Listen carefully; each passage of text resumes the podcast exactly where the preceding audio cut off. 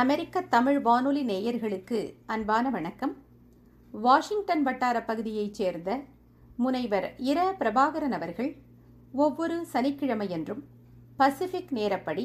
காலை எட்டு மணிக்கு வழங்கி வரும் திருக்குறள் சிந்தனைகள் என்ற தொடர் சொற்பொழிவு நிகழ்ச்சியில் இப்போது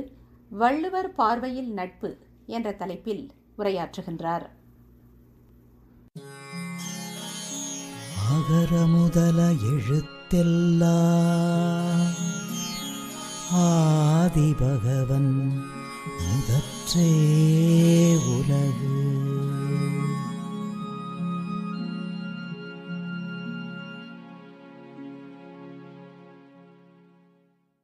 நான் உங்கள் நண்பன் பிரபாகரன் பேசுகிறேன் அமெரிக்க தமிழ் வானொலி நேயர்கள் அனைவருக்கும் என் அன்பார்ந்த வணக்கம் திருக்குறள் சிந்தனைகள் என்ற இந்த தொடர் சொற்பொழிவு நிகழ்ச்சியில் இன்று வள்ளுவர் பார்வையில் நட்பு என்ற தலைப்பில் வள்ளுவர் நட்பு நட்பாராய்தல் பழமை தீ நட்பு கூடா நட்பு ஆகிய அதிகாரங்களிலும் வேறு பல இடங்களிலும் நட்பை பற்றி கூறும் கருத்துக்களை உங்களுடன் பகிர்ந்து கொள்ள விரும்புகிறேன் இந்த சொற்பொழிவு HTTPS colon slash slash Thirukkural கட்டுரைகள் dot black spot dot com என்ற வலைத்தளத்தில் ஒரு விரிவான கட்டுரையாகவும் பதிவு செய்யப்பட்டுள்ளது வள்ளுவர் பார்வையில் நட்பு மனிதன் சமூகத்தோடு கூடி வாழும் பொழுது சிலரோடு நட்பு கொள்கிறான் மனிதர்களுக்கிடையே தோன்றும் நட்பை பற்றி ஆராய்ச்சி செய்த மேல நாட்டு அறிஞர்களுள் கிரேக்கத்தை சார்ந்த பிளேட்டோ மற்றும் அரிஸ்டாட்டில் ரோமாபுரியைச் சார்ந்த மார்க்கஸ் டுலியஸ் சிசரோ பிரான்ஸ் நாட்டை சார்ந்த மிச்சல் ஐக்கும் டி மாண்டெயின் மற்றும் இங்கிலாந்தைச் சார்ந்த சர் பிரான்சிஸ் பேக்கன் ஆகியோர் குறிப்பிடத்தக்கவர்கள் இவர்களைப் போல் வள்ளுவரும் நட்பை பற்றி விரிவாக ஆராய்ச்சி செய்திருக்கிறார் நட்பை பற்றி ஏறத்தாழ எழுபது குரட்பாக்களில் வள்ளுவர் தன் கருத்தை கூறுகிறார் நட்புக்கு என்ன இலக்கணம் நட்பு எங்கிருந்து தொடங்குகிறது என்பதை பார்ப்போம் நாம் பிறரோடு அன்போடு பழகுகின்ற பொழுதுதான் அந்த அன்பை பார்த்து மற்றவர்கள் நம்மோடு பழக வேண்டும் என்று ஒரு ஆர்வமுடையவராக இருப்பார்கள் அந்த ஆர்வம்தான் அன்பிற்கு அடிப்படை ஆனால் மனிதர்கள் அனைவருமே அன்போடு பழகக்கூடியவர்கள் தான் அன்பு இல்லாத மனிதனே இல்லை சிலர் அந்த அன்பை வெளிப்படுத்துவார்கள் சிலர் அந்த அன்பை வெளிப்படுத்துவதில்லை ஒருவன் அன்போடு ஏந்த வழக்கென்ப ஆர்வியிற்கு என்போடு ஏந்த தொடர்பு என்கிறார் வள்ளுவர் இந்த உயிரும் உடலும் ஒன்றாக இருக்கதே எதற்காக என்றால் அன்பான செயல்களை செய்வதற்காகத்தான் அப்படி அன்பான செயல்களை நாம் பிறரிடம் செய்கின்ற பொழுது அதை பார்ப்பவர்கள் நம்மோடு பழக வேண்டும் என்ற ஒரு ஆர்வம் இருப்பார்கள் அந்த ஆர்வம்தான் நட்புக்கு அடிப்படை என்பது வள்ளுவரின் கருத்து அன் அன்பீனும் ஆர்வமுடைமை அது ஈனும் நண்பென்னும் நாடா சிறப்பு அதாவது நாம் அன்புடையவராக இருந்தால் மற்றவர்களுக்கு நம்மோடு பழக வேண்டும் என்ற ஆர்வத்தை நம்முடைய அன்பு உண்டாக்கும் அந்த ஆர்வம் நட்பு என்னும் சிறப்பை நாம் தேடிப்பாகாமல் தானே நம்மை வந்து அடைய செய்யும் அத்தகைய அன்புதான் நட்புக்கு அடித்தளமாக அமைகிறது என்பது வள்ளுவரின் கருத்து சரி இப்போது ஒரு நல்ல நட்புக்கு இலக்கணம் என்ன என்று பார்ப்போம் அது எத்தகையது அதனுடைய தன்மைகள் என்ன என்று வள்ளுவர் என்ன என்று வள்ளுவர் கூறுகிறார் என்பதை பார்ப்போம் நல்ல நட்பு என்பது அன்பின் அடிப்படையில் நல்லொழுக்கமுடையவர்களின் நட்பு ஒரு நல்ல நட்பு எப்படி இருக்க வேண்டும் என்பதற்கு வள்ளுவர் சில அழகான ஓமைகளை கையாளுகிறார் நல்ல நட்பு என்பது நாளுக்கு நாள் வளர்ந்து கொண்டே இருக்கும் தன்மையுடையது படிக்கும் பொழுதெல்லாம் ஒரு நல்ல நூல் இனிமையும் நன்மையும் தருவது போல் பழக பழக நல்ல நட்பு நண்பர்களுக்கு இனிமையும் நன்மையும் பயக்கும் நவில்தோறும் நூல் நயம் போலும் பயில்தோறும் பண்புடையாளர் தொடர்பு படிக்கின்ற பொழுதெல்லாம் ஒரு நல்ல நூலானது நமக்கு நன்மையை தருகிறது அதை போல பண்புடையவர்களுடைய நட்பானது பழக பழக அது இன்னும் இனிமையானதாகவும் பயனுள்ளதாகவும் இருக்கும் நட்பு நல்லதாக இல்லாவிட்டால் அது நாளுக்கு நாள் குறைந்து கொண்டே போகும் கடைசியில் இல்லாமலே கூட போய்விடலாம் எப்படி வளர்பிறையில் திங்கள் வளர்ந்து கொண்டிருக்கிறதோ அதுபோல் நல்லவர்களின் நட்பு வளர்ந்து கொண்டிருக்கும் எப்படி தேய்விரையில் திங்கள்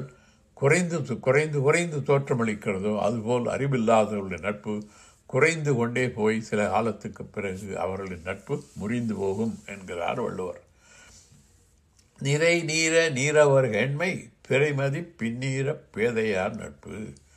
அது நிறை நீர நீரவர் எண்மை அது நல்ல அறிவுடையவருடைய நட்பானது எப்படி இருக்கும் என்றால்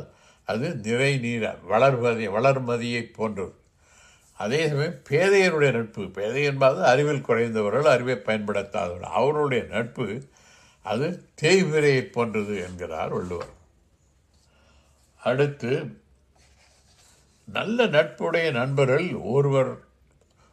துன்பமடைந்தால் அவருடைய நண்பர் அந்த துன்பத்தை தன்னுடைய துன்பமாக கருதி தன்னால் இயன்ற உதவியை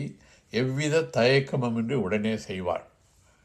இந்த கருத்தை ஒரு சுவையான ஓமையின் உதவியால் வள்ளுவர் விளக்குகிறார்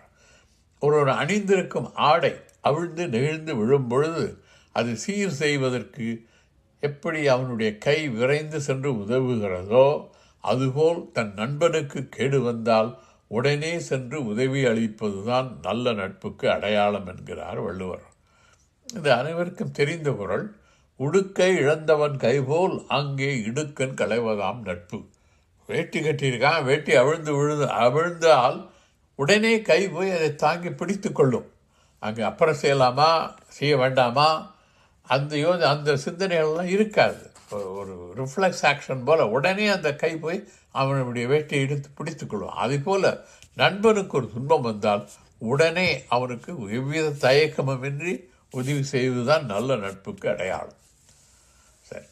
இன்னொரு குரல் நல்ல நட்பு எப்படி இருக்க வேண்டும் என்றால் அழிவை தருகின்ற தீய வழிகளிலிருந்து தன் நண்பனை விலக்கி அவனை நல்ல நெறியில் செலுத்தி அவன் துன்புறும் பொழுது தானும் அவனோடு சேர்ந்து அத்துன்பத்தை அனுபவிப்பதே சிறந்த நட்புக்கு அடையாளம்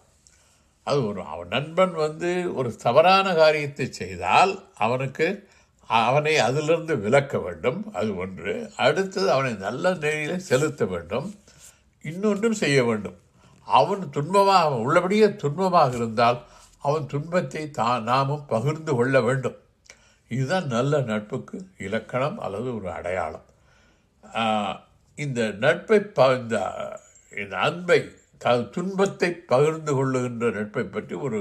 ஒரு சிறிய கதை ஒன்று இருக்கிறது அது கிரேக்கத்தில் உள்ள கதை அது நிஜமாகவே நடந்திருக்கலாம் அது என்னவென்றால் முதல்ல அந்த குரலை சொல்கிறேன் அழிவினவை நீக்கி ஆர்வித்து அழிவீன்கள் அல்லல் உழப்பதாம் நட்பு அதாவது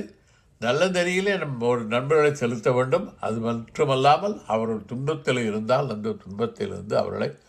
அந்த துன்பத்தை நாமும் பகிர்ந்து கொள்ள வேண்டும் சரி இந்த கதை என்னவென்றால் கிரேக்கத்தில் ஒரு தத்துவ ஞானி இருந்தார் பித்தாகரஸ் என்று அவரை பற்றி அநேகமாக கேள்விப்பட்டிருப்பீர்கள் அந்த பித்தாகரஸ் என்பவருக்கு ரெண்டு சீடர்கள் டாமன் மற்றும் பித்தியஸ் என்று இருவர் அந்த டாமன் பித்தியஸ் இருவரும் நெருங்கிய நண்பர்களாக இருந்தார்கள் அவர்கள் அவர் வாழ்ந்த ஊருக்கு அருகையில் டியோனிசியஸ் என்று ஒரு கொடுங்கோலன் ஆட்சி செய்து வந்தான் அவன் இருந்து சிரக்யூஸ் என்ற ஊர் இவர்கள் அந்த சிரக்யூஸ் என்ற ஊருக்கு சென்று அந்த டியோனிசியஸ் என்ற கொடுங்கோலனை எதிர்த்து போராடினார்கள் போராடிய பொழுது அந்த பித்தியஸ் மீது குற்றஞ்சாட்டப்பட்டது ரெண்டு பேர் போனாங்க அதில் இந்த பித்தியஸ் தான் மாட்டிக்கிட்டான் போல் இருக்கு அவன் மீது குற்றம் சாட்டப்பட்டது அந்த குற்றத்திற்கு தண்டனையாக டியோனிசியஸ் பித்தியஸுக்கு மரண தண்டனை விதித்தான் தனக்கு அளிக்கப்பட்ட தண்டனையை பித்தியஸ் ஏற்றுக்கொண்டான் ஆனால் வயதான தன் தாயை பார்க்கவும் அவருக்கு சில உதவிகளை செய்வதற்காகவும் தான் தன்னுடைய தாய் இருக்கும் ஊருக்கு சென்று அவரை பார்க்க அனுமதி வேண்டும் என்று பித்தியஸ் டியோனிசியஸிடம் கேட்டான் தன் தாயை பார்த்துவிட்டு உடனே திரும்பி வந்து கொலை தண்டனை ஏற்றுக்கொள்வதாகவும் கூறினான் பித்தியஸை விடுவித்தால் அவன் ஒருபோதும் திரும்ப மாட்டான் என்று டியோனிசியஸ் நினைத்தான் ஆகவே பித்தியஸின் கோரிக்கையை டியோனிசியஸ் ஏற்க மறுத்துவிட்டான் பித்தியஸ் இல்லாத பொழுது அவனுக்கு பதிலாக தான் சிறையில் இருப்பதாகவும் ஒரு கால் பித்தியஸ் திரும்பி வராவிட்டால்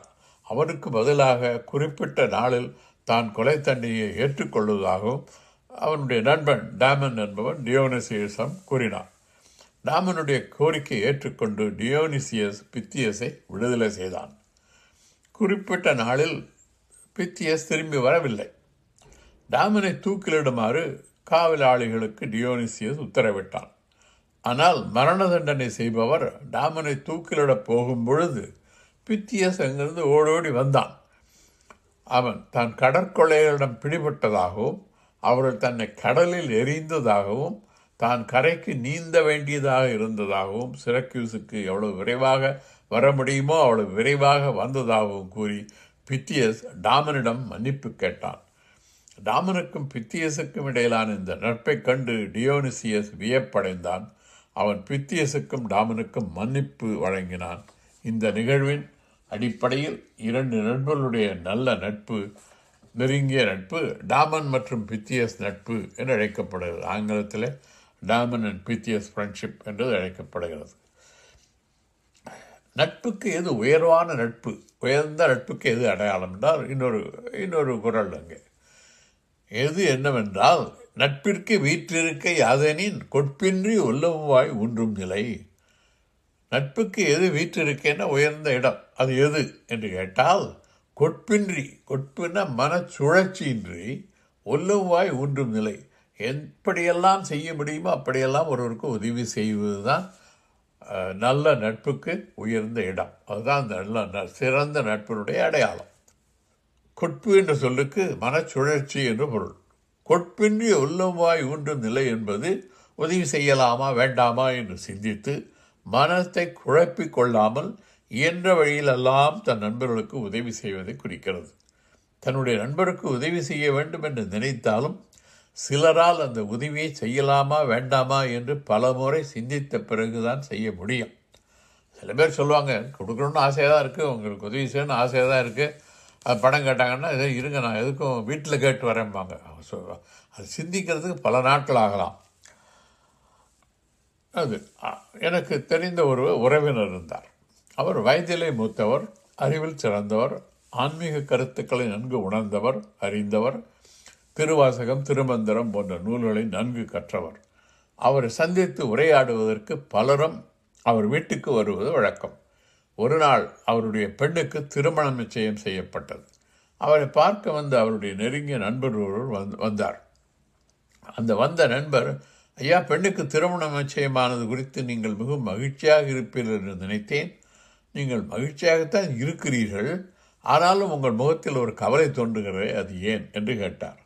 அந்த பெரியவர் திருமணம் குறித்து மகிழ்ச்சி தான் ஆனால் அதற்கு தேவைப்படும் பணத்திற்கு என்ன செய்வது என்று சிந்தித்து கொண்டிருந்தேன் வேறொன்றும் இல்லை என்றார் பெரியவர் பெரியவருடைய பேச்சை கேட்டவுடன் அவரை பார்க்க வந்த நண்பர் அவருடைய சீருந்துக்கு சென்று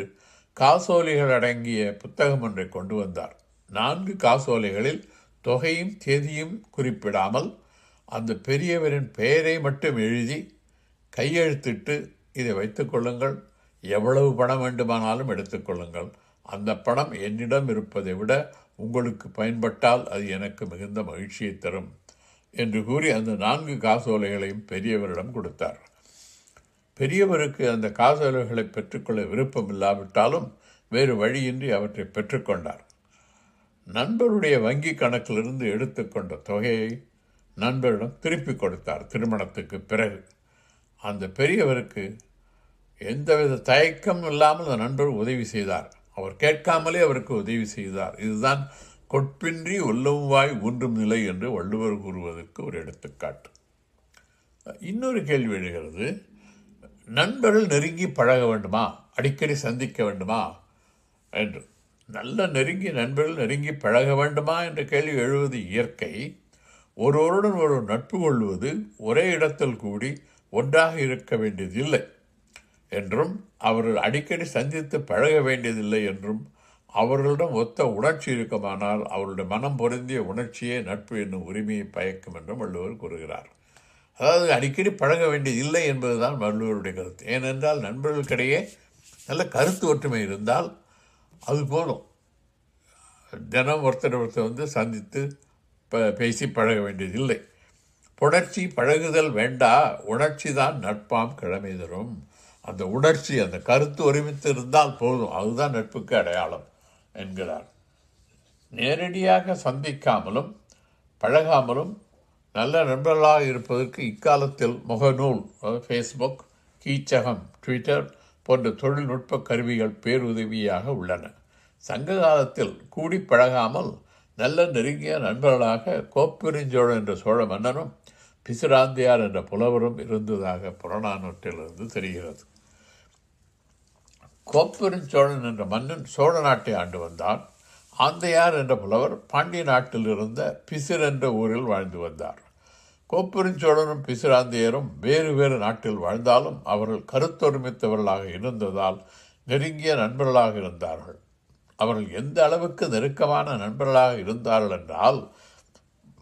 பிசுராந்தியார் தன்னை கோப்பெருஞ்சோழனாகவே கருதினார் ஒரு பாடலில்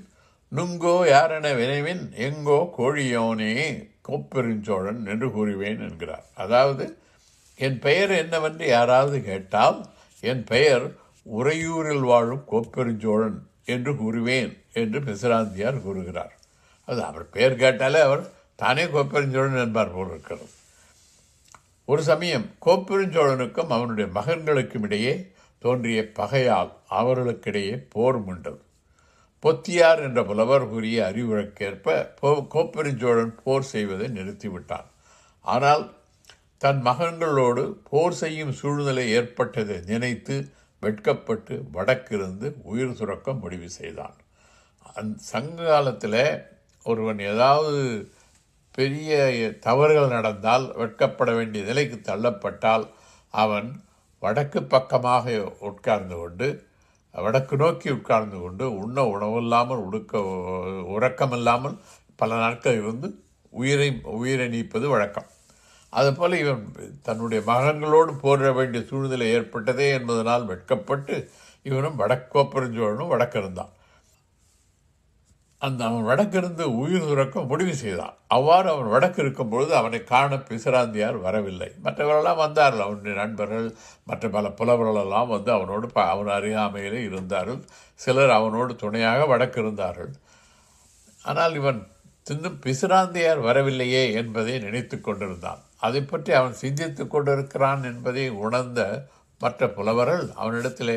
பிசுராந்தியார் இங்கில்லை அவர் பாண்டிய நாட்டிலே இருக்கிறார் அவர் வருவது அவர் அநேகமாக வரமாட்டார் நீங்கள் அதை பற்றி கவலைப்படாதீர்கள் என்று அவனுக்கு ஆறுதல் அளித்தார்கள் அப்பொழுது கோப்பெருஞ்சோழன் சொன்னான் தென்னம் பொறுப்பின் நன்னாட்டுள்ளும் பிசுரோன் என்பான் என் உயிர் ஒம்புனனே செல் செல்வக்காலை நிற்பினும் அல்லற்காலை நெல்லலன் மன்னே என்றான் அதாவது தென் பாண்டிய நாட்டிலே உள்ள பொதிய மலைய பக்கத்திலேயே உள்ள என்ற ஊரில் இருப்பவன் என்னுடைய உயிருக்கு பாதுகாலா பாதுகாவலானவன் நான் செல்வத்தோடு அது ஆட்சியில் இருந்த பொழுது வராவிட்டாலும் கூட நான் துன்பத்தில் இருக்கும் பொழுது அவன் வராமல் இருக்க மாட்டான் என்றும் இன்னொரு ஒரு காலை நிழலன் இன்னே வருகுவன் ஒழிக்கவர்க்கு இடமே என்றான் அதாவது இந்த சமயத்தில் இந்த சூழ்நிலையில் வராமல் இருக்க மாட்டான் அவன் இப்பொழுதே வருவான் அவருக்கு ஒரு இடத்தை ஒழித்து வையுங்கள் வந்தால் அங்கே உட்காருவதற்கு என்று அவர் சொன்னது போலவே பிசிராந்தியார் வந்தார் இவன் இறந்தான் அவரும் அடக்கிருந்து உயிர் திறந்ததாக சொல்லப்படுகிறது இதுதான் அடிக்கடி பழக வேண்டாம் பழ பார்க்காமல் பழகாமலே நண்பர்களாக இருக்க முடியும் என்பதற்கு ஒரு ஒரு உதாரணம் இது உண்மையிலே நடந்த நிகழ்ச்சி சரி நல்ல நட்பு எப்படி இருக்க வேண்டும் என்று வள்ளுவர் கூறினார் அது ஒருவருக்கு நண்பர்கள் ஒருவருக்கு ஒரு உதவி செய்ய வேண்டும் கேட்காமலே உதவி செய்ய வேண்டும் பழகாமலும் பார்க்காம அடிக்கடி பார்க்காமலும் பழகாமலும் கூட நல்ல நண்பர்களாக இருக்கலாம் என்றெல்லாம் சொன்னார் நல்ல நல்ல நட்பு என்பது எப்படி இருக்கக்கூடாது என்பதை பற்றியும் சொல்லுகிறார் அது எப்படி கூட இருக்கக்கூடாது என்றால் முகநக நட்பது நட்பன்று நெஞ்சத்து அகநக நட்பது நட்பு நட்பு என்பது சும்மா முகத்தளவில் பார்த்தோன்னே மகிழ்ச்சியாக ஒருவர் பார்த்து சிரித்து கொள்வது மட்டும் நட்பல்ல உள்ளத்திலிருந்து அந்த மகிழ்ச்சி வர வேண்டும் ஒருவரை பார்க்கும் நண்பரை பார்க்கும்போது உள்ளபடியே உள்ளத்திலே மகிழ்ச்சி இருக்க வேண்டும் அதுதான் உண்மையான நட்பு என்கிறார் வள்ளுவர் இன்னொன்று ஒரு இன்னொரு கருத்து ஒருவரோடு ஒரு நட்பு கொள்ளுதல் என்பது சிரித்து பேசி மகிழ்வதற்கு அன்று நண்பர் தகாத செயலை செய்ய தொடங்கும் முன் தாமே முன்னதாக சென்று தயங்காமல் கடிந்து கூறி திருத்துதற் பொருட்டாகும் அதாவது மகிழ்ச்சி நண்பர்களை கண்டால் உள்ளத்திலே மகிழ்ச்சி இருக்க வேண்டும் அது ஒன்று இன்னொன்று நண்பர் தப் தவறு செய்தால் அவனை திருத்த வேண்டும் நகுதன் பொருட்டென்று நட்டல் நண்பனாக ஒருவரோடு நண்பனாக இருப்பது நகுதன் பொருட்டென்று சும்மா வேடிக்கையாக விளையா சிரிப்பு சிரித்து மகிழ்வதற்காக அல்ல மிகுதிக்கண் மேற்சென்று இடித்தற் பொருட்டு அவர்கள் ஏதாவது தவறு செய்தால் அந்த தவறை சுட்டி காட்டி அவரை திருத்த வேண்டும் சரி இப்போ நல்ல நட்பு எப்படின்னு எல்லாம் பார்த்தோம் இப்போ அதனுடைய சிறப்பு என்ன சிறப்பு என்னவென்றால் நல்ல நட்பு செய்வது செய்து கொள்வது அரிது ஆனால் நட்பு நட்பு செய்து கொண்டால் அதனால் நம்மால் எல்லா காரியங்களையும் செய்ய முடியும் எந்த ஒரு காரியத்தையும் செய்வதற்கு நல்ல நண்பர்கள் இருந்தால் செய்ய முடியும் என்கிறார் வள்ளுவர் செயற்கரிய யாவுள நட்பின் அதுபோல் வினைக்கரிய யாவுள காப்பு நல்ல நட்பு செய்வதை போல் வேறு எது உள்ளது அது கொஞ்சம் கடினமான காரியம்தான் ஆனால் நல்ல நட்பு இருந்தால் எந்த காரியத்தையும் நம்மால் செய்ய முடியும் என்கிறார் சரி இந்த நட்பு நாம் நண்பர்களாக இருக்கிறோம் நட்பாக இருக்கிறோம் ஆனால் அப்படி நட்பாக இருப்பதை இருப்பதற்கு முன்னதாக ஆராய வேண்டும் இவர் நண்பதா இவர் நல்லவரா இவர் கெட்டவரா இவரோடு நண்பர்களாக இருக்கலாமா என்றெல்லாம் நாம் சிந்தித்து பார்க்க வேண்டும் அதுதான் நட்பு ஆராய்தல் என்று பெயர் நம்முடைய பெற்றோர்கள் குழந்தைகள் உடன்பிறந்தோர் ஆகியோரையும் வேறு சில உறவினர்களையும் நாம் தேர்ந்தெடுக்க முடியாது பல சூழ்நிலையிலே நமக்கு பல பேர் உறவினர்களாக வருகிறார்கள் ஆனால் நண்பர்களை தேர்ந்தெடுக்க முடியும் யாரோடு நண்பராக இருக்க வேண்டும் என்பது நம்முடைய விருப்பம் தேர்ந்தெடுக்க முடியும் தேர்ந்தெடுக்க வேண்டும் நண்பர்கள் ஒருவரோடு ஒருவர் தங்களுடைய நம்பிக்கைகளை மறைகளை கருத்துக்களை பரிமாறிக்கொள்வார்கள் நம் மறை என்றால் ரகசியம் ஒரு நண்பராக இருக்கும்போது அவர்கிட்ட பல ரகசியங்களை சொல்ல வேண்டியதாக இருக்கும் ஆகவே ஒருவரை நன்றாக ஆராய்ந்த பின்னர் தான் அவரை நண்பராக்கி கொள்ள வேண்டும் என்பதில் வள்ளுவர் உறுதியான நம்பிக்கை உடையவராக காணப்படுகிறார் ஆராயாமல் ஒருவரோடு நட்பு கொள்வதால் வரும் கேடுகளை பற்றியும் எப்படி ஆராய வேண்டும் என்பதை பற்றியும் வள்ளுவர் நட்பாராய்தல் என்ற அதிகாரத்தில் விரிவாக கூறுகிறார் ஒரு குரல் நாடாது நட்டலில் கேடில்லை நட்டபின் வீடில்லை நட்பாள்பவர்க்கு நாடாது நட்டலில் கேடில்லை என்றால் ஆராயாமல் நட்பு நண்பர்களாக்கி கொள்வது ஒருவரோடு நண்பராக இருப்பது போல கெடுதலான காரியம் எதுவும் இல்லை அதனால் பல கேடுகள் உண்டு அப்படி நண்பர்களாகிவிட்டால் ஆராயாமல் நண்பர்களாகிவிட்டால் நட் நட்டபின் வீடில்லை நட்பாள்பவருக்கு அப்படி நண்பர்களாகிவிட்டால் அந்த நட்பிலிருந்து விடுதலை பெறுவது மிகவும் கடினம் ஆராய்ந்து இவரோடு நட்போடு இருக்கலாமா என்பதை சிந்தித்து பார்த்து பிறகுதான் ஒருவரோடு நண்பர்களாக இருப்பதற்கு முடிவு செய்ய வேண்டும் ஒருவருடைய குணங்களையும் செயல்களையும் பலமுறை திரும்ப திரும்ப ஆராய்ந்து அதன்பின் நட்பு கொள்ளாதவனுக்கு அந்த நட்பு சாகும் வரை துன்பத்தை தரும் என்றும் கூறுகிறார் ஆய்ந்து ஆய்ந்து கொள்ளாதான் கேண்மை கடைமுறை தான் சாம் துயரம் தரும் சாகும் வரை அது துன்பத்தை தரலாம் ஆகவே நட்பை ஆராய வேண்டும் என்கிறார் தற்காலத்தில் சில ஆண்களும் பெண்களும் ஒருவரோடு ஒருவர் சமூக வலைத்தளங்களை தொடர்பு கொண்டு நன்றாக ஆராயாமல் உணர்ச்சி வசப்பட்டு காதலிக்கத் தொடங்கி திருமணம் செய்து கொள்கிறார்கள் இதுபோன்ற செயல்களால் அதிக துன்பமடைபவர்கள் பெண்கள்தான் திருமணம் செய்து கொண்ட சில ஆண்டுகளுக்குள் அன்பின்மை கருத்து வேறுபாடு குடும்பத்துக்குள் வன்முறை போன்றவற்றால் மனமுறிவு ஏற்பட்டு தங்கள் வாழ்க்கையை அவர்கள் வீணடித்துக் கொள்கிறார்கள் இவ்வாறு ஆராயாமல் அவசரப்பட்டு காதலித்ததால் வரும் துன்பம் அவர்கள் சாகும் வரை நீடிக்கும் அதைத்தான் உள்ளவர் கூறுகிறார் என்ன சொல்கிறாருன்னா ஆய்ந்து ஆய்ந்து கொள்ளாதான் கெண்மை கடைமுறை தான் சாகும் சாம் துயரம் தரும் சாகும் வரை துயரம்தான் ஆகவே நண்பர்களாகுவதற்கு முன்னால் மிக சிந்தித்து இந்த இவரோடு நண்பர்களாக இருக்கலாமா வேண்டாமா என்று நன்றாக சிந்தித்து நண்பராக கொள்ள வேண்டும் சரி ஆய்ந்தாய்ந்து நட்பு கொள்ள வேண்டும் என்று கூறி நட்பு கொள்வதற்கு முன் நன்கு ஆராய வேண்டும் என்ற கருத்தை வலியுறுத்திய வள்ளுவர் எப்படி ஆராய வேண்டும் என்பதற்கு சில அறிவுரைகளையும் கூறுகிறார் எப்படிப்பட்டவர்களோடு நண்பர்களாக இருக்கலாம் என்றால் ஒருவன் தவறு செய்யும் பொழுது கண்டித்து மனம் வருந்துமாறு அறிவுரை கூறி உலக வழக்கு என்ன என்பதை கூறி அதன்படி அவனை நடப்பிக்கும் திறமை உடையவரை ஆராய்ந்து அவரோடு நட்பு கொள்ள வேண்டும் அது நாம் தவறு செய்யும் பொழுது நம்மை திருத்தக்கூடிய தன்மை உடையவர்கள் இருக்கிறார்கள் அவர்களிடத்தில் நண்பர்களாகலாம் அவர்களையும் ஆராய்ந்து பார்த்துத்தான் நண்பர்களாக ஆக்கிக்கொள்ள வேண்டும் என்கிறார் அழச்சொல்லி அல்லது இடித்து வழக்கறிய வல்லார் நட்பு ஆராய்ந்து வளரும் அது அழச்சொல்லி நாம் அழுமாறு அழுமாறுனா வருந்துமாறு நம்மை கண்டித்து அல்லது இடித்து கூறி உலக வழக்கு எது அதாவது எது சரியானது எப்படி எப்படி செய்ய வேண்டும் காரியங்கள் என்று நாம் தவறு செய்த பொழுது நமக்கு சுட்டிக்காட்டி நம்ம திருத்தக்கூடிய வல்லமை உடையவருடைய நட்பைத்தான் நாம் அதையும் ஆராய்ந்து தான் ஏற்றுக்கொள்ள வேண்டும் சரி இன்னொரு அளவுகோலும் கொடுக்கிறார் எது எப்படி அது எப்படி தேர்ந்தெடுப்பது என்றால் கேட்டினும் உண்டோர் உறுதி கிளைஞரை நீட்டி அளப்பதோர் கோல் அது கேடு வந்த பொழுது நமக்கு யார் துணையாக இருக்கிறார்களோ அவள்தான் உற்ற நண்பர்கள் அதுதான் கேட்டினும் உண்டோர் உறுதி கிளைஞரை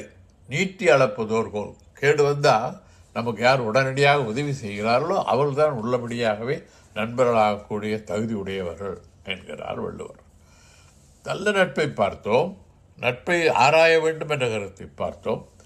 சில சமயங்கள் பல பல சமயங்களில் நல்ல நட்பு பல நாளைக்கு நீடிக்கும் அதுதான் அந்த நீடித்த நட்பு இருக்கிறது நல்ல நட்பு அதுக்கு பழமை என்று சொல்கிறார் பழமை என்னும் சொல்லை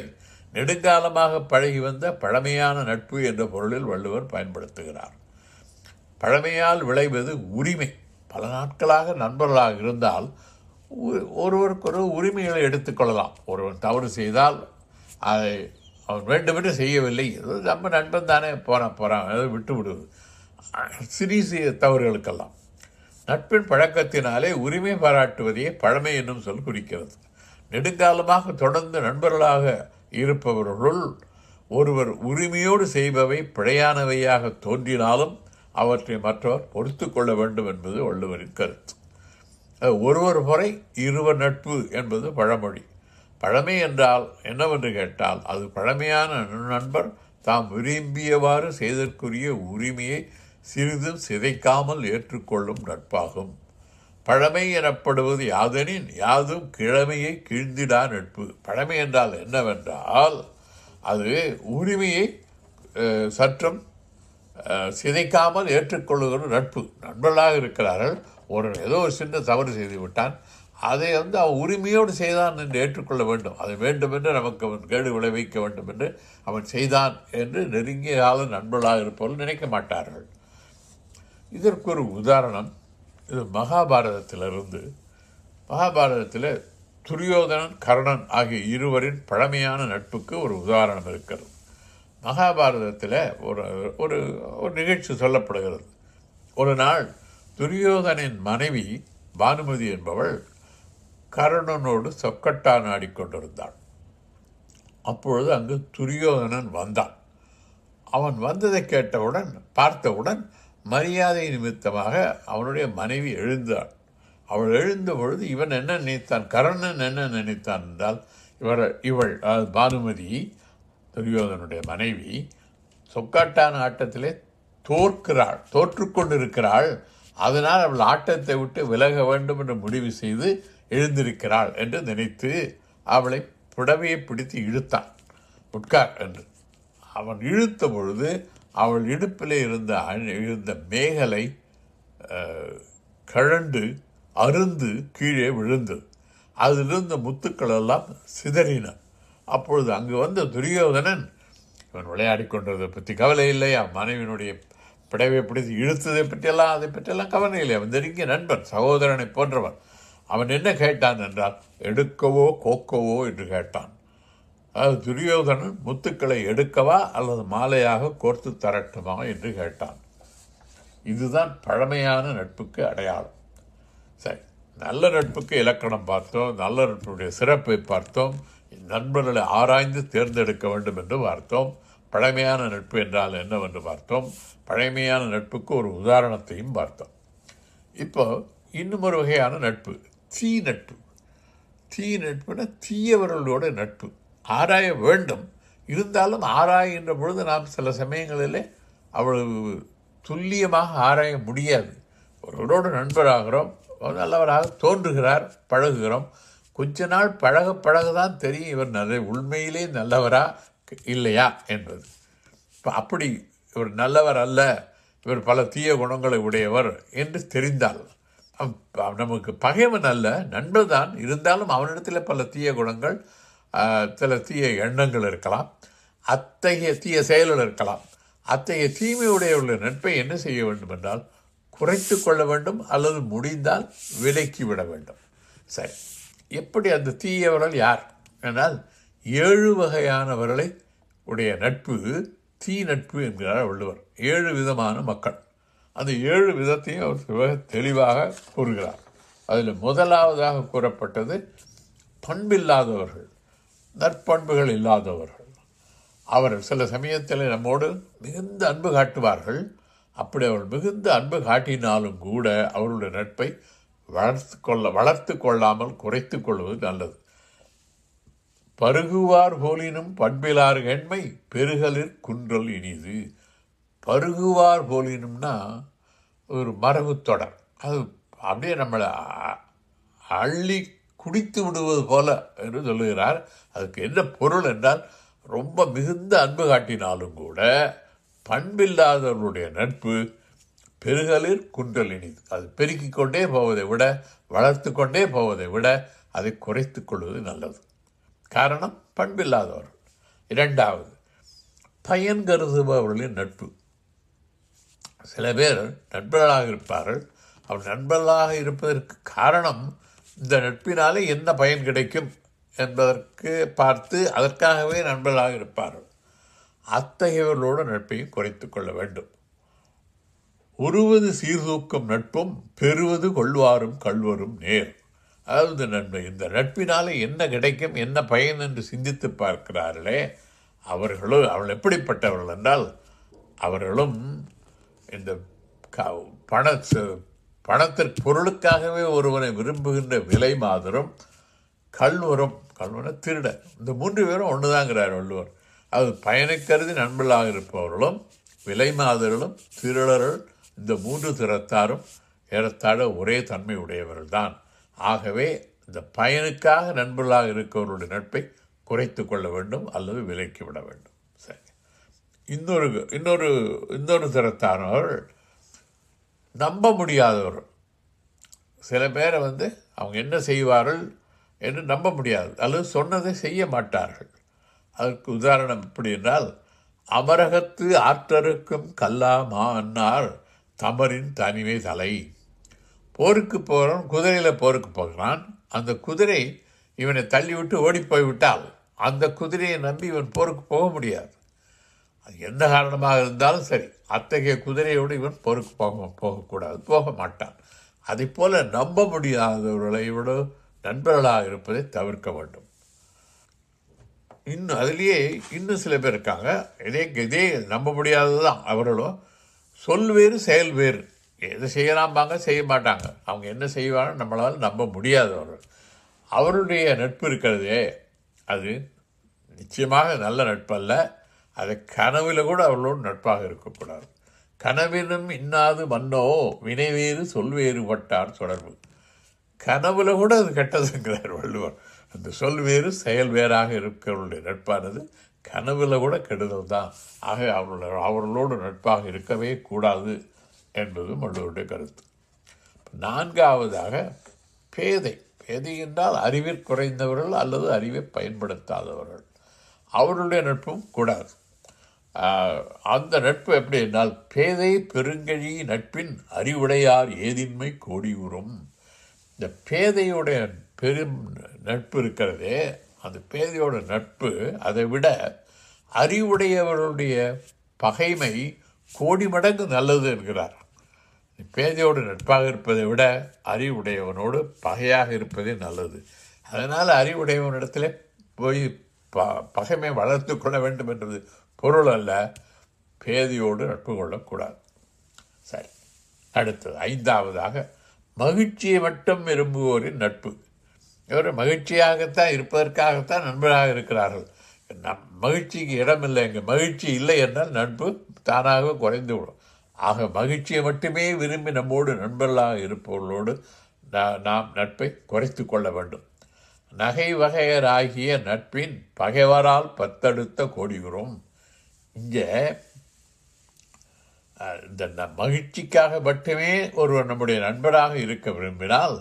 அத்தகைய நட்பும் தீய நட்பு தான் என்பது வள்ளுவரின் கருத்து உள்ளத்தில் அன்பில்லாமல் புறத்தே சிரித்து நடிப்பவர்களின் நட்பை விட பகைவரலால் பத்து கோடி மடங்கு நன்மை உண்டாகும் அங்கே முதல்ல பேதையோட நட்பை வந்து நட்பை விட அறிவுடையவருடைய பகைமை கோடி பங்கு நல்லதுன்னார்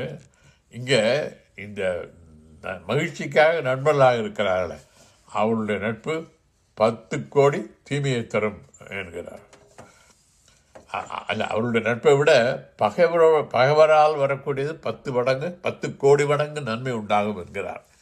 ஆகவே ரெண்டு பேரையும் பேதையுடைய நட்பும் கூடாது அவருடைய நட்பை குறைத்து கொள்ள வேண்டும் மகிழ்ச்சிக்காக மட்டுமே நண்பர்களாக இருக்கிறார்கள் அவருடைய நட்பையும் குறைத்து கொள்ள வேண்டும் என்பதுதான் கருத்து ஆறாவது காரியத்தை கெடுப்பவர்களின் நட்பு இது எல்லாரும் பார்த்துருப்பாங்க பல பேர் நீங்கள் உங்களுடைய வாழ்க்கையிலே பார்த்துருப்பீர்கள் நாம் ஒரு காரியம் செய்ய வேண்டும் என்று நினைப்போம் அதற்காக முனைப்பாக இருப்போம் அதற்காக சில நேரத்தை செலவழிப்போம் அல்லது பொருளை செலவழிப்போம் இந்த காரியத்தை நாம் செய்ய வேண்டும் என்று விரும்புவோம் ஆனால் சில பேர் என்ன செய்வாங்க ஏன் சார் இதெல்லாம் வீணாக நேரத்தை வீணாக்குறீங்க எதுக்காக பொருளை வீணாக்குறீங்க இதெல்லாம் செய்ய வேண்டாம் இதெல்லாம் சரியில்லை விட்டுருங்க அது நம் நாம் ஊக்கத்தோடு செய்ய விரும்புவதை நம்முடைய ஊக்கத்தை குறைத்து நம்முடைய மனத்தை தளரச் செய்பவர்கள் இருக்கிறார்கள் நம்ம காரியத்தை கெடுப்பார்கள் அவர்கள் உள்ளம் கருமம் உடற்றுபவர் எண்மை சொல்லாடார் சோரவிடல் அவங்களுடைய நட்பை சொல்லாமலே நட்பிருந்து விலகிக்க வேண்டும் என்கிறார் வள்ளுவர் அடுத்தது இன்னொரு ஏழாவது வகையான மனிதர்கள் இவர்கள் எப்படி என்றால் தனியாக இருக்கும் பொழுது அவர் ரெண்டு ரெண்டு பேர் நீங்கள் தனியாக இருக்கிறீர்கள் அவர்களோடு தனியாக இருக்கும் பொழுது ரொம்ப அன்பாக இருப்பார்கள் நட்பாக இருப்பார்கள் வெளியில் போனால் நம்மளை பழிப்பார்கள் பலர் முன்னிலையில் நம்மளை பழிப்பார்கள் அவர்களுடைய நட்பையும் விலக வேண்டும் அல்லது குறைத்து கொள்ள வேண்டும் ஆக ஏழு பேருடைய நட்பை குறைக்க வேண்டும் என்கிறார் வள்ளுவர் அந்த ஏழு பேர் யார் என்றால் பண்பில்லாதவர்கள் பயங்கருதுபவர்கள் நம்ப முடியாதவர்கள் அடுத்து பேதைகள் மகிழ்ச்சியை மட்டுமே விரும்புவோர் காரியத்தை கெடுப்பவர்கள் ஏழாவதாக தனிமையில் நட்பாக இருந்து பொது இடத்தில் பழகிய பழிப்பவர்களின் நட்பு இந்த ஏழு பேருடைய நட்பும் தவிர்க்கப்பட வேண்டியவை அல்லது குறைக்கப்பட வேண்டிய நட்பு என்கிறார் ஸோ நல்ல நட்பை பார்த்தோம் எது தீய நட்பு என்று பார்த்தோம் இன்னொன்று இருக்குது கூடா நட்பு இந்த கூடா நட்பு என்பது தீய நட்பிலிருந்து வேறுபட்டது தீய நட்பு என்பது தீயவர்களின் நட்பு எவ்வளவு ஆராய்ந்து கொண்டாலும் சில சமயங்களில் சில நண்பருடைய உண்மையான குணத்தை அறிந்து கொள்ள முடியாது பழக பழகத்தான் அவர்கள் நல்லவர்களா தீயவர்களா என்று தெரிய வரும் நண்பர்களாக இருப்பவர்கள் தீயவர்கள் என்று தெரிந்தவுடன் அவருடைய நட்பை கொஞ்சம் கொஞ்சமாக குறைத்து கொள்ள வேண்டும் முடியுமானால் அவருடைய நட்பிலிருந்து விலக வேண்டும் இதுதான் தீய நட்பு நட்பிலே மற்றொரு வகையும் உள்ளது உள்ளத்தில் நட்பில்லாமல் நண்பர்களைப் போல் சிலர் நடிப்பார்கள் இது போன்றவர்கள் சிலர் பகைவர்களாக கூட இருக்கலாம் இத்தகைய நட்பு உள்ளத்தால் பொருந்தாத நட்பாகையால் அதை வள்ளுவர் கூடா நட்பு என்கிறார் கூடா நட்புன்னா பொருந்தாதது அவர் உள்ளபடியே நண்பர்கள் அல்ல பகைவர்கள் தான் நண்பர்களைப் போல நடிக்கிறார்கள் அதை நாம் தெரிந்து கொள்ள வேண்டும் அது எப்படி அந்த கூடா நட்பு எப்படி என்றால்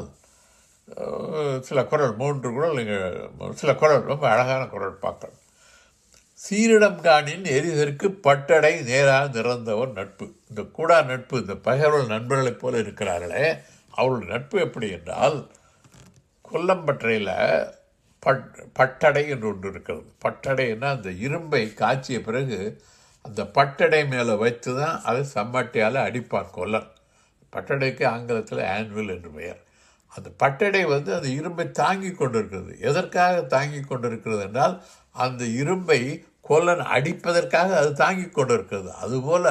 சில பேர் நம்முடைய நண்பர்களாக இருப்பது உள்ளபடியே பகைவர்கள் நம்மிடத்தில் நண்பர்களாக இருப்பது நமக்கு கேடு செய்வதற்காகத்தான் அதான் சீரிடம் காணின் எளிதற்கு பட்டடை நேராக நிறந்தவர் நட்பு என்பது இன்னொரு கருத்து சொல் வணக்கம் ஒன்னார்கன் கொள்ளற்க வில் வணக்கம் தீங்கு குறித்தமையான் அது பகைவரிடத்தில் அவர் நல்ல இனிமையாக பேசுகிறார்கள் அதை பார்த்து மயங்கி விடக்கூடாது ஏனென்றால் எப்படி என்றால் ஒரு வில் இருக்கிறது அந்த வில் வளைக்கப்பட்டிருக்கிறது வில் ஏன் வளைக்கப்பட்டிருக்கிறது அம்பு எய்வதற்காக வில்லை வளைத்திருக்கிறார்கள் அது வில்லை வளைத்தால் என்ன பொருள் என்றால் அம்பு வரப்போகிறது அந்த வில்லிலிருந்து அது போல இந்த பகைவனாக இருந்து நண்பனைப் போல நடிக்கிறார்களே அவர்கள் பணிவான சொற்களை நம்மிடத்தில் பேசினால் அவன் ஏதோ கேடு செய்ய போகிறான் என்று பொருள் எப்படி அம்பை வில்லை வளைத்தால் அம்பு வருமோ அதை போல இவனுடைய பணிமான சொற்களால் கேடுதான் வரும் என்கிறார் இன்னொரு குரல் தொழுத கையுள்ளும் படை ஒடுங்கும் ஒன்னார் அழுத கண்ணீரும் அனைத்து இவன் வந்து அழுறான் நம்ம இடத்துல வந்து நண்பரோட வந்து அவன் துன்பத்தில் இருக்க மாதிரி அழுறான் அவன் அழுதா கூட அந்த கண்ணீர் வருகிறது அந்த கண்ணீரில் கூட எப்படி இருக்கும் என்றால் தொழுத கையுள்ளும் படையொடுங்கும் ஒன்னார் அழுத கண்ணீரும் அனைத்து அவன் அழுத கண்ணீரில் கூட அது எப்படி இருக்குமென்றால் கை தொழுகிறான் கையாலே தொழுகின்ற பொழுது அந்த கையிலே ஒரு கத்தியை மறைத்து படைக்கருவியை மறைத்து வைத்திருப்பதைப் போல அவனுடைய அழுகையை பார்த்து நாம் மயங்கி விடக்கூடாது அவன் ஏதோ உள்ளபடியே துன்பத்தில் இருக்கிறான் அவன் அவனுடைய காரணம் அது நம்ம அது அல்ல அவனுக்கு துன்பம் எதுவும் கிடையாது அவன் நமக்கு துன்பம் செய்வதற்காகத்தான் நம்மிடத்தில் வந்து அழுவதைப் போல நடிக்கிறான் என்ன செய்வது வாழ்க்கையில் இது நடக்கும் பகைவர்கள் வந்து நம்மிடத்தில் நண்பர்களாக இருக்கக்கூடிய சூழ்நிலையில் வரலாம் அப்போ என்ன செய்வது என்பதைத்தான் வள்ளுவர் சொல்கிறார் பகைவர்கள் நண்பர்களாக இருக் இருக்கும் பொழுது என்ன செய்வது என்பதற்கு வள்ளுவர் ஒரு அறிவுரை கூறுகிறார் வெளி வெளியே மிகுந்த நட்புடையவர் போல் நடந்து கொண்டு அகத்தே நன்மை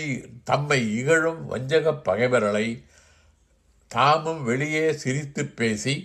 அவர்களை மகிழச் செய்வது போல் செய்து அந்த நட்பை அவிழ்த்து அழித்து விட வேண்டும் அது பகைவன் வந்து நம்மிடத்தில் நண்பனப்போ நடிக்கிறான் ஆனால் அவன் பகைவன் என்று நாம் தெரிந்து கொண்டோம் அப்படி தெரிந்து கொண்ட பிறகு நாமும் அவனிடத்தில் நண்பர்களைப் போல நடித்து அந்த நடிப்பை அந்த நட்பை விலகி அழித்து விட வேண்டும் நம்முடைய பகைவர் நமக்கு நண்பராக பழக வேண்டிய சூழ்நிலை வருமானால் அப்படி வர வேண்டிய அப்படி நண்பராக வர வேண்டிய ஒரு சூழ்நிலை இருக்குமானால் அப்பொழுது நாமும் அவரிடம் முகத்தளவில் நட்பு கொண்டு உள்ளத்தால் நட்பில்லாமல் இருக்க வேண்டும் பகை நட்பாம் காலம் வருங்கால் முகநட்டு அகநட்பு உரியவிடல் பகைவன் நட்பாக இருக்கிறான் நம்மிடத்திலே தெ அது நமக்கு தெரிகிறது அவன் பகைவன்தான் என்று ஆனால் நட்பாக இருக்கிறான் என்றால் நாமும் அவனிடத்திலே வெளிப்படையாக முகத்தளவிலே நட்பாக இருந்து உள்ளத்தோடு அக நட்பாக இல்லாமல் அவனிடந்து நட்பை விலகிவிட வேண்டியது சரி இப்போ நல்ல நட்பை பார்த்தோம் அதுக்கு இலக்கணம் பார்த்தோம் உதாரணங்களை பார்த்தோம் நட்பை ஆராய வேண்டும் என்று பார்த்தோம் தீய நட்பு எப்படி எத்தகையவர்களுடைய நட்பு தீய நட்பு என்பதை பார்த்தோம் கூடா நட்பு என்றால் பகைவர்கள் நம்ம இடத்திலே நண்பர்களைப் போல் நடிப்பது கூடா நட்பு என்று பார்த்தோம் இந்த நட்பெல்லாம் தனி மனிதனுக்கு மட்டுமல்ல ஒரு நாட்டுக்கும் பொருந்தும் ஒரு நாட்டுக்கு நட்பு வேணும் என்கிறார் வள்ளுவர் அவர் குரலில் ஒரு என்ன சொல்லுகிறார் என்றால் படை குடி கூழ் அமைச்சு நட்பு அரண் ஆறுமுடையான் அரசருள் ஏறு அரசர்கள் அம அரசர்களுடைய அரசியலிடத்தில் ஒருவன் சிங்கம் போன்றவன் ஒருவன் ஒரு அரசன் என்றால் அவனுக்கு இந்த ஆறும் இருக்க வேண்டும் படை இருக்க வேண்டும் நல்ல படை தள படை வீரர்கள் படைக்கருவிகள் இருக்க வேண்டும் குடி நல்ல குடிமக்கள் இருக்க வேண்டும் கூழ் உணவுப் பொருட்கள் நாட்டில் இருக்க வேண்டும் நல்ல அமைச்சர்கள் இருக்க வேண்டும் நல்ல நட் நண்பர்கள் இருக்க வேண்டும் நண்பர்கள் என்பது இங்கே நல்ல நட்பு நாடுகள் இருக்க வேண்டும் இந்த நாட்டுக்கு நட்பாக இருக்கக்கூடிய மற்றொரு நாடு அந்த நட்பாக இருக்கக்கூடிய நாட்டினுடைய தலைவன் இவர்களெல்லாம் இந்த மன்னனுக்கு இருக்க வேண்டும் அந்த அரண் அடுத்து ஒரு பாதுகாவலான இடம் மலையோ அல்லது கா கா காடோ அல்லது கடலோ அந்த நாட்டுக்கு ஒரு டிஃபென்சிவ் பார்டர் மாதிரி படை குடி கூழ் அமைச்சு நட்பு அரண் ஆறுமுடையான அரசருள் ஏறு என்றார் இங்கே நட்பு என்பது இந்த நாட்டுக்கு ஒரு நட்பு நாடு நட்பு நாடு என்றால் அந்த நாட்டு மன்னனும் இந்த மன்னரும் ஒருவரோடு நண்பராக இருப்பார்கள் ஒருவருக்கொரு உதவி செய்து கொள்வார்கள் யாராவது ஒருவரை ஒருவர் வந்து தாக்கினால் அந்த நட்பு நாட்டுக்கு மன்னன் வந்து உதவி செய்து இவருக்கு உதவியாக இருப்பான் இங்கு நட்பு என்பது தனிப்பட்ட முறையில் மன்னனுக்கு நண்பர்கள் இருக்க வேண்டும் என்பதை மட்டும் குறிக்காமல் ஒரு நாட்டுக்கு நட்புள்ள நாடுகள் இன்றியமையாதவை என்பதையும் குறிக்கும் தற்காலத்தில் நாடுகள் நட்பு நாடுகளுடன் ஒப்பந்தம் செய்து கொள்கின்றன ஒரு நாட்டை பகை நாடு தாக்கினால் அந்த நாட்டோடு நட்புறவு ஒப்பந்தங்கள் செய்து கொண்ட நாடுகள் படையெடுத்து வந்த நாட்டை எதிர்ப்பதற்கு துணையாக இருக்கும் இரண்டாம் ஓல உலக போருக்கு பிறகு உருஷியாவிலிருந்து தங்களை காப்பாற்றிக் கொள்வதற்காக ஐரோப்பாவில் உள்ள நாடுகள் அமெரிக்காவோடு இணைந்து நார்த் அட்லாண்டிக் ட்ரீட்டி ஆர்கனைசேஷன் ஒரு ஒப்பந்தம் செய்து கொண்டன அந்த ஒப்பந்தத்தினுடைய மையக்கருத்து ஒரு நாட்டின் மீதான தாக்குதல் அனைத்து நாடுகளின் மீதான தாக்குதல் attack on one is an attack on all இந்த என்பதுதான் மையக்கருத்து இது நாடு இது நாட் நட்பு நாடுகளுடைய ஒப்பந்தம் மன்னனுக்கு நட்பு தேவை என்பது முடியாட்சி காலத்தில் வள்ளுவர் கூறியது இக்காலத்தில் நாடுகளுக்கும் பொருந்தும் முடிவாக மனிதன் மற்றவர்களோடு கூடி வாழும் இயல்பும் அன்பும் உடையவன் ஒருவன் தன் உறவினர்களோடும் மற்றவர்களோடும் அன்பாக பழகுவதை பார்ப்பவர்களுக்கு அவனோடு பழக வேண்டும் என்ற ஆர்வம் உண்டாகும் அந்த ஆர்வத்தால் அவர்களுக்கும் அவனுக்கும் இடையே நட்பு உண்டாகும் நன்கு ஆராய்ந்த பின்னர்தான் ஒருவரை நண்பராக்கிக் கொள்ள வேண்டும் என்பது வள்ளுவரின் கருத்து எவ்வளவு ஆராய்ந்தாலும் சில சமயங்களில் ஒருவர் நல்லவரா அல்லது தீயவரா என்று கண்டுபிடிக்க முடியாது சில காலம் பழகிய பின்னர் தான் ஒருவர் நல்லவரா இல்லையா என்பது தெரிந்து கொள்ள முடியும் நண்பராக இருப்பவர் தீயவர் என்று தெரிந்தவுடன் அவருடன் உள்ள நட்பை குறைத்து கொள்ள வேண்டும் முடிந்தால் அந்த நட்பிலிருந்து விலக வேண்டும் சில சூழ்நிலைகளில் பகைவர்கள் நண்பர்களைப் போல் நடிக்கலாம் அத்தகைய நட்பில் உள்ளத்தில் வேற்று ஒற்றுமை இல்லாததால் அதை கூடா நட்பு என்கிறார் வள்ளுவர் கூடா நட்பில் நாமும் நண்பர்களைப் போல் நடித்து உள்ளத்தில் நட்பு கொள்ளாமல் அவர்களோடு உள்ள நட்பை நீக்கிவிட வேண்டும்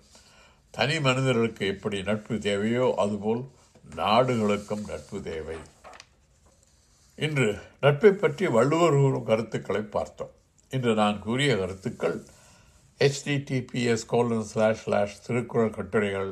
dot black spot dot com என்ற வலைத்தளத்தில் ஒரு விரிவான கட்டுரையாக பதிவு செய்யப்பட்டுள்ளது அடுத்த சொற்பொழிவில் மூன்று தீயொழுக்கங்கள் என்ற தலைப்பில் கல்லுண்ணுதல் பரத்தையர் தொடர்பு மற்றும் சூதாடுதல் ஆகிய மூன்று தீயொழுக்கங்களையும் பற்றி வள்ளுவர் கூறும் கருத்துக்களை பார்ப்போம் இதுவரை பொறுமையாக செவி மடுத்து கேட்ட நேயர்கள் அனைவருக்கும் நன்றி கூறி உங்களிடமிருந்து விடைபெறுவது உங்கள் நண்பன் பிரபாகரன் நன்றி வணக்கம் இதுவரை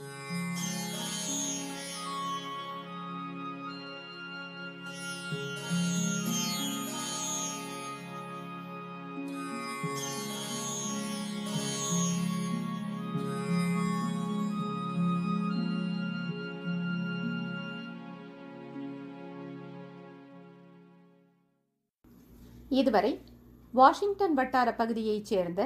முனைவர் இர பிரபாகரன் அவர்கள் வள்ளுவர் பார்வையில் நட்பு என்ற தலைப்பில் தம் திருக்குறள் சிந்தனைகளை வழங்கியதை கேட்டீர்கள் இந்த நிகழ்ச்சி உங்களுக்கு பயனுள்ளதாக இருந்திருக்கும் என்று எண்ணுகிறோம்